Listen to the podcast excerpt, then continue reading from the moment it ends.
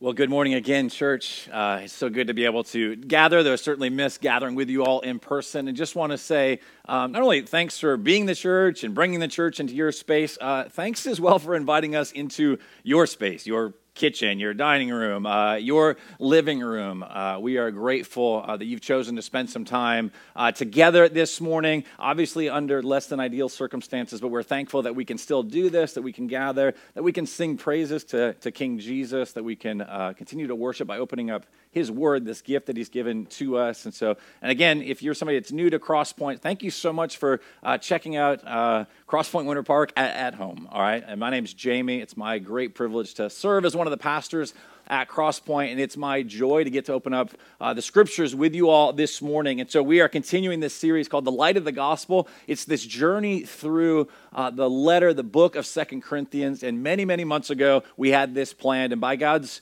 grace. We believe uh, he was preparing us to, even in this time, to be in this particular book, to deal with some of these themes. What does it look like to have the light of the gospel shine into the darkness? And there is a, there is a chaos, isn't there? There's a darkness, and we're feeling it now more than ever. And we need the light of Jesus, the light of the gospel, Jesus, who is the light of the world, to push back the kingdom of darkness. We want to see the kingdom of, of light advance. And so I want to invite you this morning to turn to Second Corinthians chapter 6. We're going to be picking up in verse 14, and then we'll go into the very first verse of chapter 7. Uh, and so if you've got a Bible, get that, go grab one. Um, be helpful to be able to follow along. You can also go to cpwp.life, swipe over until you get to message notes, and anything that's uh, some of the slides this morning will be there, the text this morning. And so I want to invite you right now. I'm going to go ahead and read this. So we have it in its uh, entirety, and then I'll invite you in a moment to, to pray uh, with me that the Spirit might, the God's Spirit might be at work, illuminating our, our thinking, opening us up to what God would have for us this morning. But Second Corinthians chapter 6, beginning in verse 14, the Apostle Paul writes these words. He says, Do not be unequally yoked with unbelievers, for what partnership has righteousness with lawlessness? Or what fellowship has light with darkness? What accord has Christ with Belial? Or what portion does a believer share with an unbeliever? What agreement has the temple of God with idols? For we are the temple of the living God. And as God said, I will make my dwelling among them, and I will walk among them. I, and I will be their God, and they shall be my people. Therefore, go out from their midst and separate from them, says the Lord. Touch no unclean thing, then I will welcome you, and I will be a father to you, and you shall be my sons and daughters to me, says the Lord Almighty. Chapter 7, verse 1 then says this Since we have these promises, beloved, let us cleanse ourselves from every defilement of body and spirit, bringing holiness to completion in the fear of God. And so, church, wherever you happen to be, I want to invite you um, to pray along with me. I'm going to put the words on the screen. It's just this simple prayer that we might invite, that we might ask the Spirit to work wherever you happen to be. God knows the particular situation, the circumstances of your life. He knew you would be in this time, in this place, and God is raising up His church in this particular time, I believe, to do a new work and that we might see renewal take place um, in this sort of moment we find ourselves in. And so pray along with me the words that you see on the screen. Guide us, O God, by your word and Holy Spirit, that in your light we may see light, and in your truth find freedom, and in your will discover peace through Christ our Lord. Amen.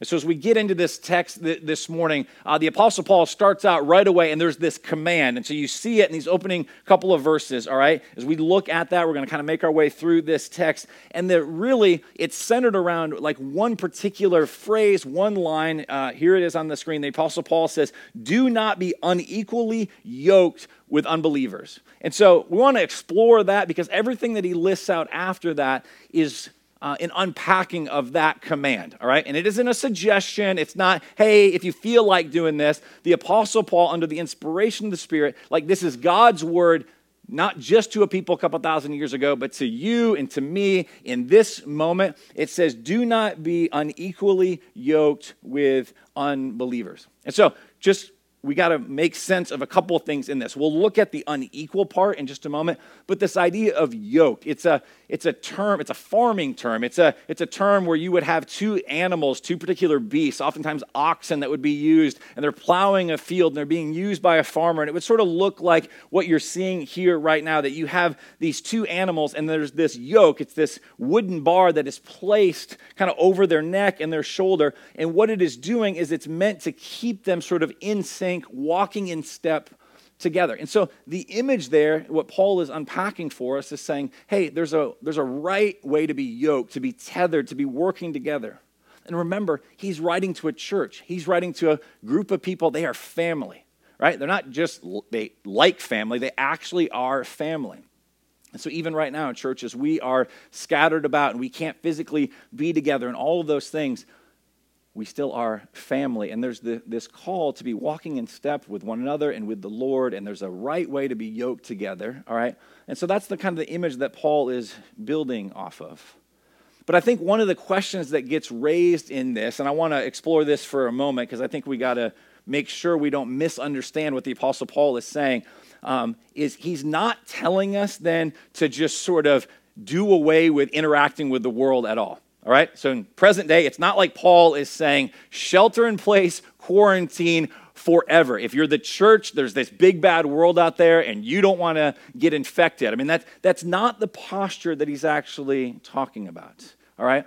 We are a church, as a church family, as a church people, we follow Jesus. And what was Jesus? He was sent into the world. Now, he was very different from the world. He didn't sin, he lived in holiness, he lived in glad obedience and submission to the Father, but he was sent. And so, maybe a way for us to think about this is this truth like, we are sent, we're not sectarian. It doesn't mean we just cut ourselves off, all right? And so, even in this weird cultural moment of shelter in place and quarantine. Maybe think about this. I wonder how much of the church, how often maybe have we had a posture, even though we were, even a, you know, a few weeks ago, we were free to, to go about and mingle and do all the things that, that we would do.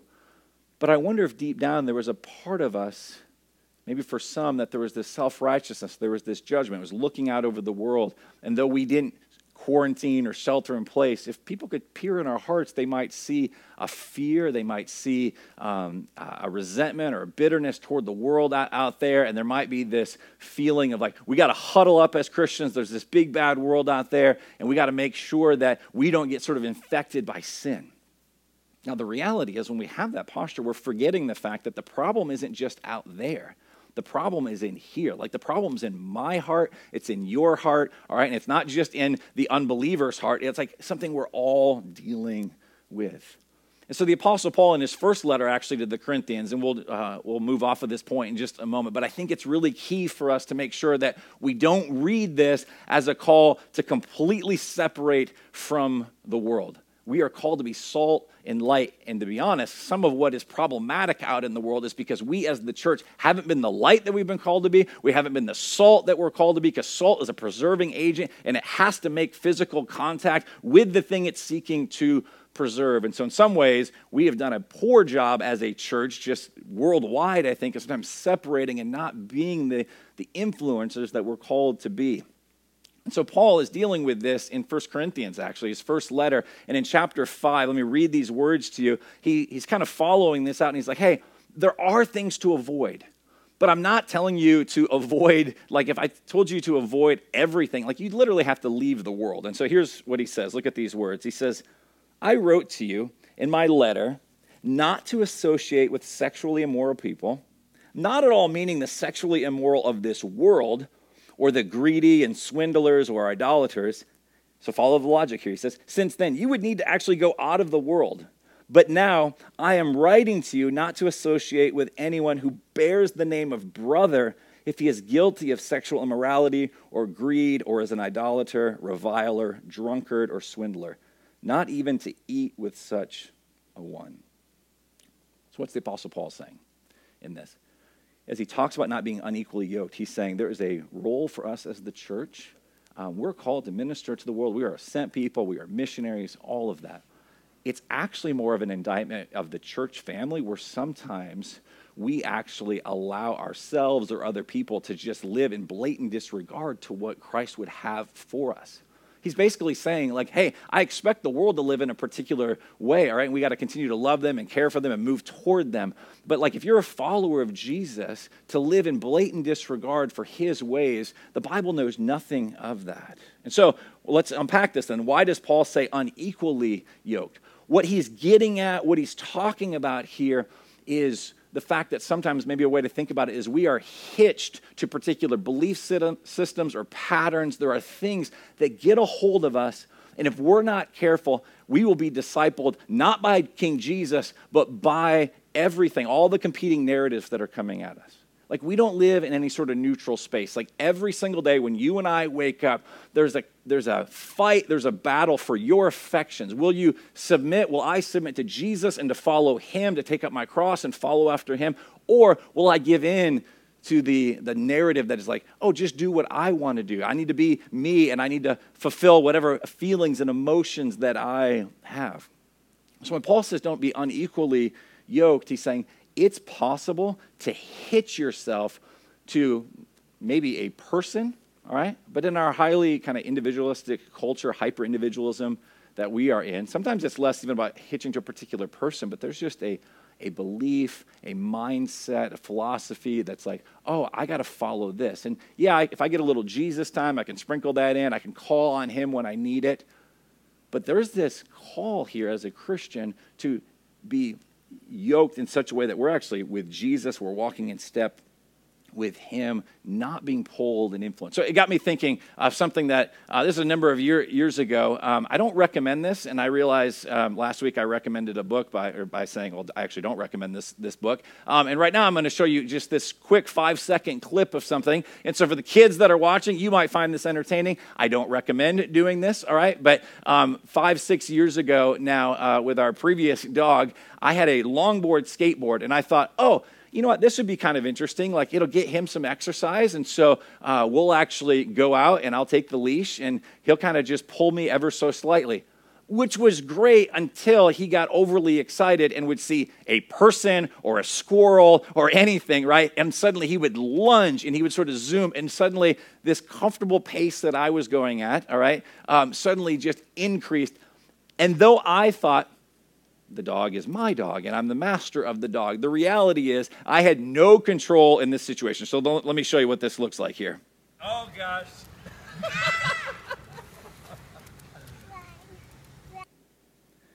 Now, again, I don't recommend that, all right? Uh, uh, I'm thankful that I didn't actually like wipe out and break every bone in my body, but um, it's this picture, right, of being hitched to something and it's pulling us. And the Apostle Paul, when he's speaking of this, is saying there are these desires that get a hold of us, and we might think, we might convince ourselves, I've got that under control. But when the Bible speaks of this, he's speaking of idolatry, the Bible is speaking of idolatry, it's speaking of being hitched to something that pulls us. And so, what we need to do in this text for just a moment is ask ourselves some hard questions. Like, if we're going to be the church that we're called to be, if we're going to shine the light of the gospel, if we're going to be the ambassadors and witnesses that Christ has called us to be, we need to make sure, I need to make sure I'm not just thinking, well, there's these people back then and they gave into particular practices. Now, that is historically true. And I don't have time to get into all of it. And I realize every Sunday now is a, a family style service. And so there's some things about Corinth that I'm not going to go into detail in, but just know this. There were people that would say, I'm a follower of Jesus. I go to church, I got my Christian brothers and sisters, and then also would go engage in all the pagan rituals and some of the other temples that existed in Corinth. And let's just say it was anything but God honoring. And so you had these people that were like, yep, I'm with Team Jesus, but I'm also, I really like my, my time in sort of the, the cults and the, and the practices of what was going on in modern day Corinth. We might look at that and be like, well, thankfully I don't do that. I don't, I don't go and bow down to something else. But is that really true? I think what Paul is talking about here and what he's getting at is he's asking us to consider this like, what idols have got a hold of you? Like, what good thing have you perhaps elevated to like an ultimate thing and it has got a hold on you and is pulling you and is dragging you in particular directions like me hooked up to my dog and trying to think that I'm in control and realizing, oh my goodness, like this thing is just taking me somewhere and it might not be where I want to go. And so, for the follower of Jesus, if you're watching, let me, let me ask you to consider something.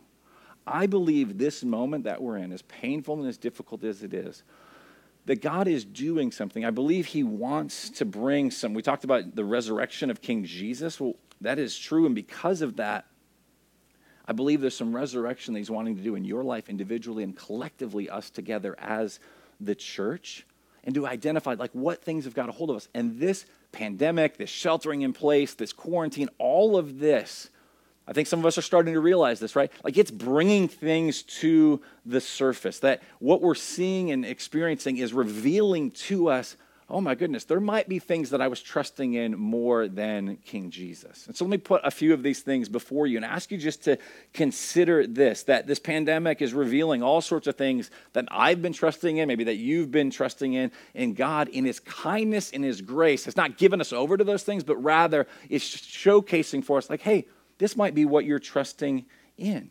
And so let me just ask you how many of us have been driven by other people's approval? And now that we're not around some of the same people, like we're not getting some of the pats on the back. We're just, maybe you're sheltering in place and you got young kids and you're like, they never tell me thank you, right? Like, but maybe you had other environments where you could get that sort of approval. You had other places where that was happening.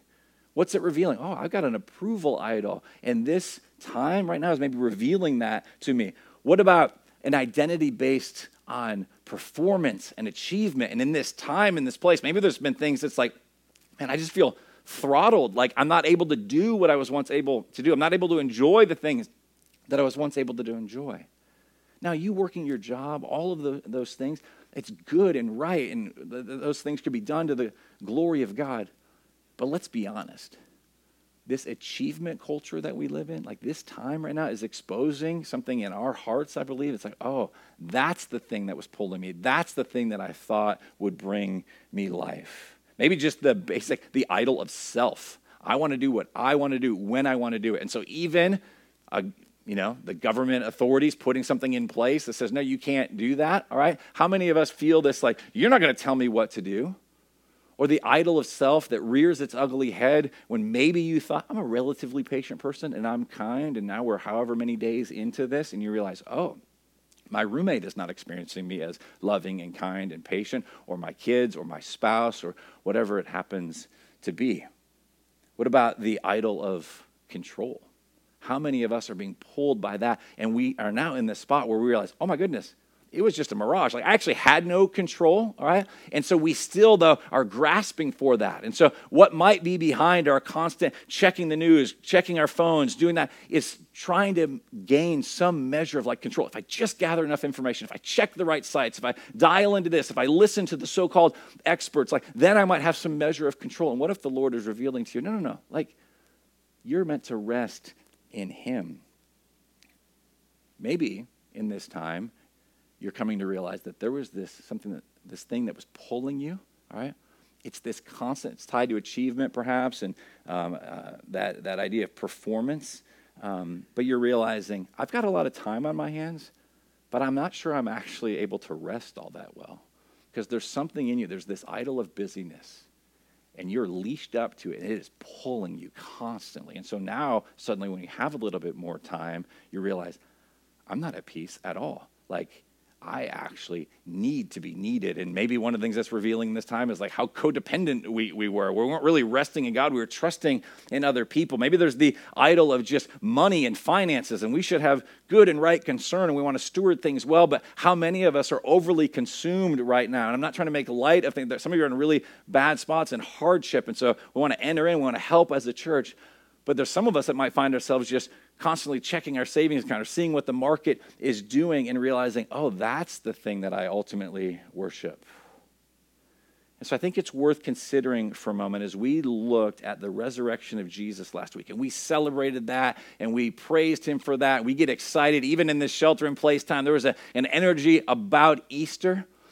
But I think if we're honest, one of the things when we talk about getting back to normal, I wonder how many of us are really asking and pleading with the Lord to resurrect our idols.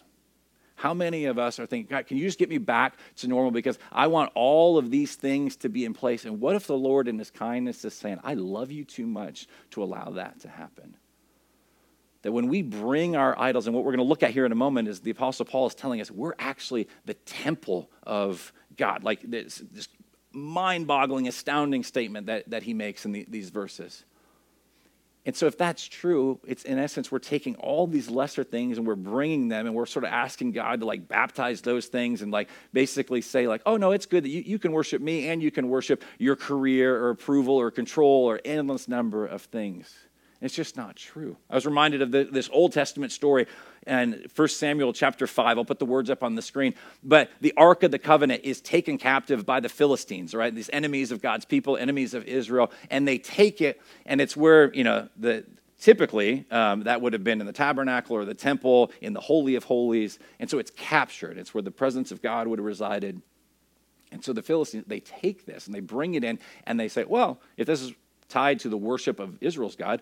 Let's put it in with our God. And look what happens. It says this When the Philistines captured the ark of God, they brought it from Ebenezer to Ashdod. Then the Philistines took the ark of God and they brought it into the house of Dagon. So that's their God.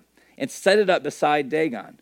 And when the people of Ashdod rose early the next day, behold, Dagon had fallen face downward on the ground before the ark of the Lord. I think that's kind of a really fascinating thing. And so they put it in there and they wake up the next morning and it's like, oh, interesting. Our God is bowing down to the God of Israel, so to speak. And it's like, yes, I mean, that's actually the right posture. And so they, they continue, though. And so they set everything back up, like, oh, maybe there was just a wind or something. Who knows? And so they, it says they took Dagon and they put him back in his place. And then they rose early on the next morning. And behold, Dagon had fallen face downward on the ground. But it's different this time. Behold, uh, before the ark of the Lord, and the head of Dagon and both his hands were lying cut off on the threshold. Only the trunk of Dagon was left to him. This is a powerful picture of how impotent, how powerless our idols. You might get the control, the approval, the achievement, this pride and sort of, I'm always busy, I'm needed. You might get all the things your heart desires, and at the end of the day, they are worthless. It's like this Dagon, and it just crumbles and it disintegrates. And God wants more for you and for me and for the church, not here only at Crosspoint Winter Park, but his church around the world. And what Paul is doing, like he did to the Corinthians, he's doing for us now, is saying, All right, there's this command. Don't follow those things. Pay attention to your heart. And in order to combat this, the only way we're actually going to be able to be yoked to Jesus and to the right things and walk in step with the Spirit is when we understand what He has done for us. And so in verses 16, the back part of 16 to 18, let me read it again. We get this picture of our covenant realities, the new covenant, what has been achieved. And really, what we have in these verses is a long kind of, it's been this many, many chapters now of Paul unpacking this, and it kind of comes to a summary here. And so he says, verse 16 says, What agreement has the temple of God with idols? For we are the temple of the living God, as God said. And then he begins from the rest of 16 through 18 a sort of a mashup of several different Old Testament passages that we don't have time to go and dive into all of them. But he says this I will make my dwelling among them and walk among them, and I will be their God, and they shall be my people. Therefore, go out from their midst and be separate from them, says the Lord. Touch no unclean thing. Then I will welcome you, and I will be a father to you, and you shall be sons and daughters to me, says the Lord Almighty. And so all of this flows out of this line that the Apostle Paul says, For we are the temple of the living God. And even that phrase, one of the things we need to see when, it, when he uses the word temple, it's not just for the temple in general, the big, you know, uh, the, the, big kind of um, building that, that it was. It's speaking, it's a word that's being used to speak specifically about the Holy of Holies. It's where the presence of God dwelled. And so, just for a moment, what I think we have to see here, because this phrase, like we are the temple of God, is mind boggling. That was category shattering. Like it, there was the people of God, the Israelites, never actually ever expected that that would ever be said of them. And now here it is being said to this ragtag group of people, this new church in places like Corinth, who have all sorts of issues. Like, go read 1 Corinthians. You'll see they're not a perfect people. And yet, the Apostle Paul tells them, all right, um, that we are the temple of the living God. If this is true, we can't be bringing our idols in and thinking that's okay. And so, with this, I think there's very quickly, we'll kind of do this quick summary. There's this progression of the presence of God. So, if we were to go all the way back, one of the things you realize is that God, from the very beginning, promised that He would be with His people. And early on, He said, All right, I need you to build this tabernacle. As the people of God were traveling, they were leaving slavery in Egypt, and they were traveling to the promised land. And so, you get something like in Exodus 25, verse 8 Let them make me a sanctuary that I may dwell in their midst. And then Exodus 40, 34. Then the cloud covered the tent of meeting, and the glory of the Lord filled the tabernacle. And so, what are we seeing? The presence of God in this one particular location. And then the presence would actually get up and it would move, and it would be signal for the people of Israel to kind of pack up camp and to move. And eventually, we come to a point in the Old Testament story where it's not now this temporary structure that's the tabernacle. We actually have the temple. And so Second Chronicles chapter 5, 6 to 7, this is the dedication of the temple. King Solomon and all the congregation of Israel who had assembled before him were before the ark sacrificing so many sheep and oxen that they could not be counted or numbered.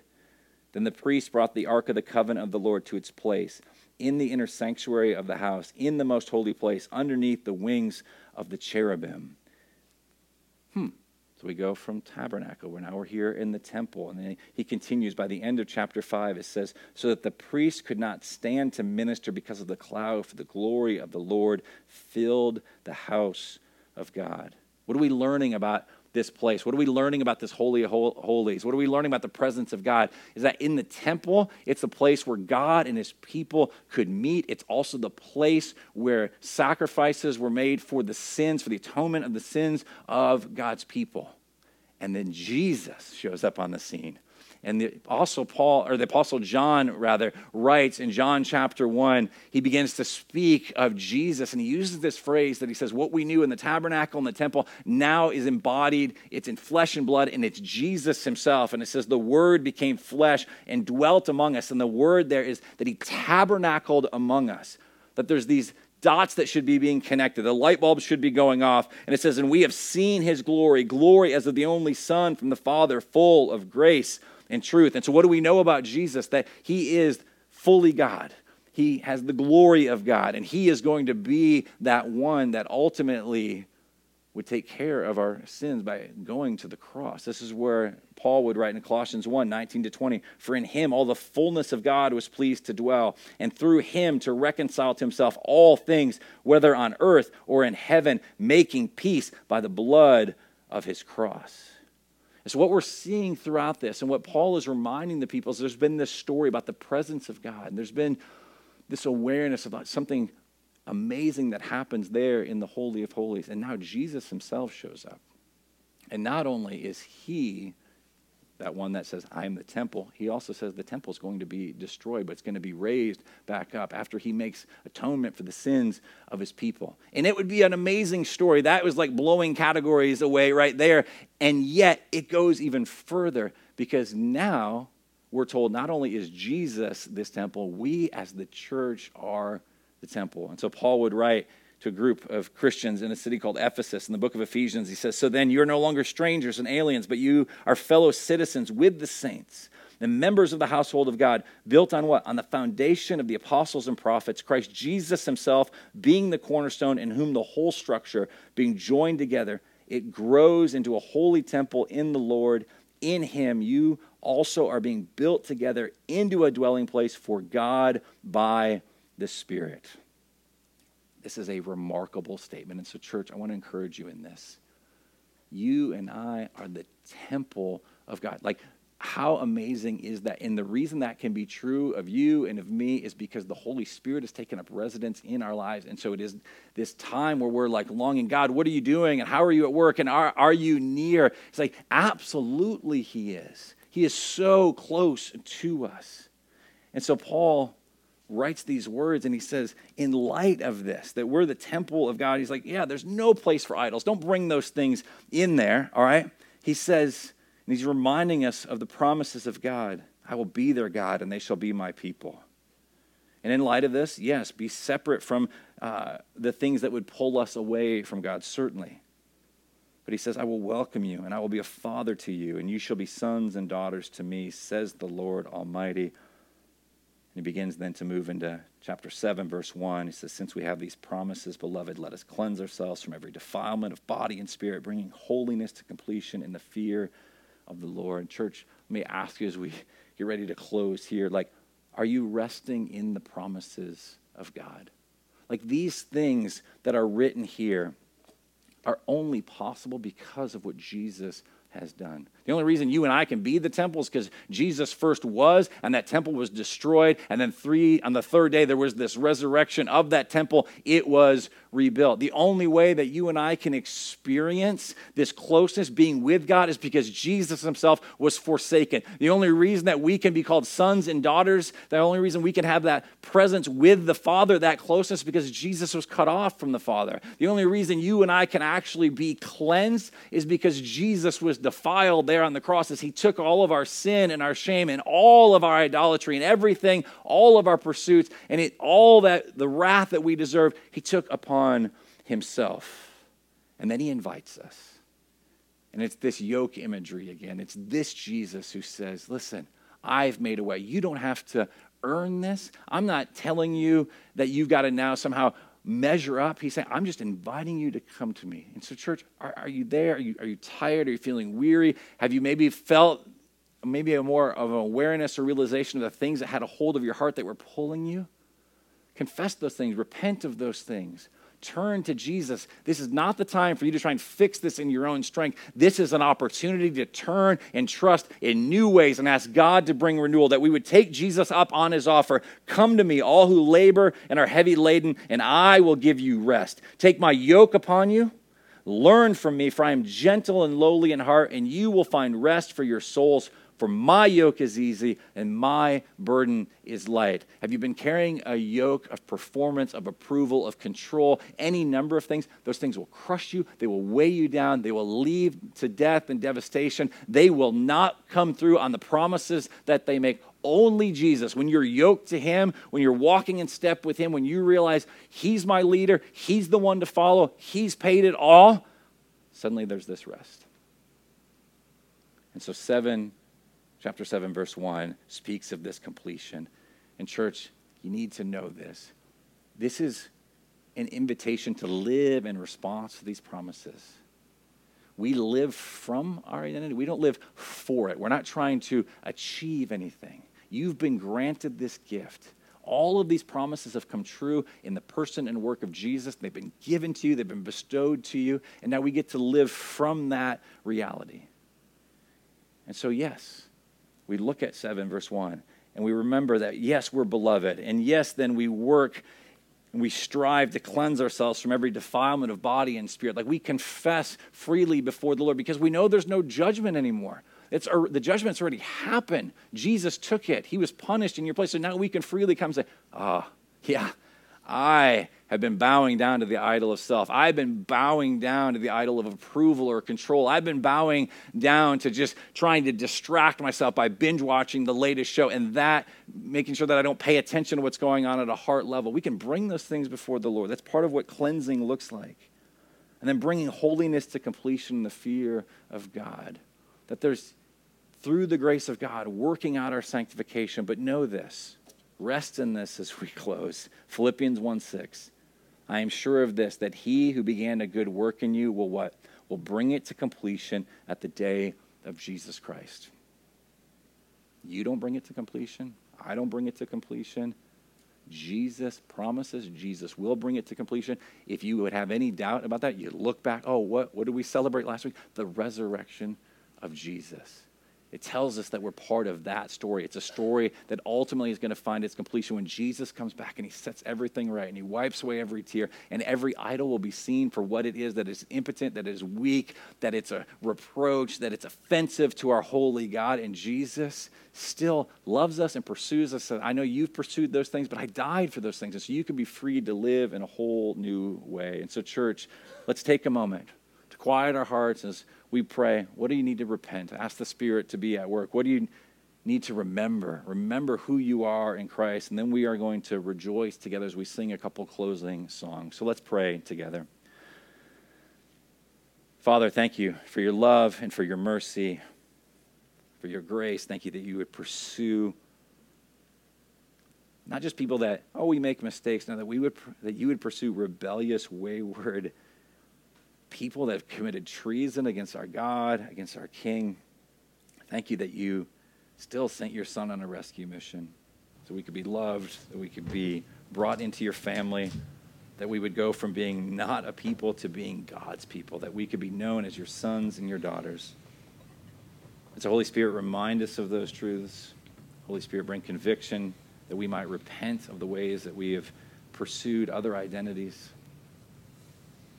And would we rejoice now in who we are in you? So, God, as we worship through song, I pray, God, that you would get your glory and that even this time of worship directed toward you would, would be used by you to help us experience a deep and abiding joy in the gospel. We pray these things in Jesus' name. Amen.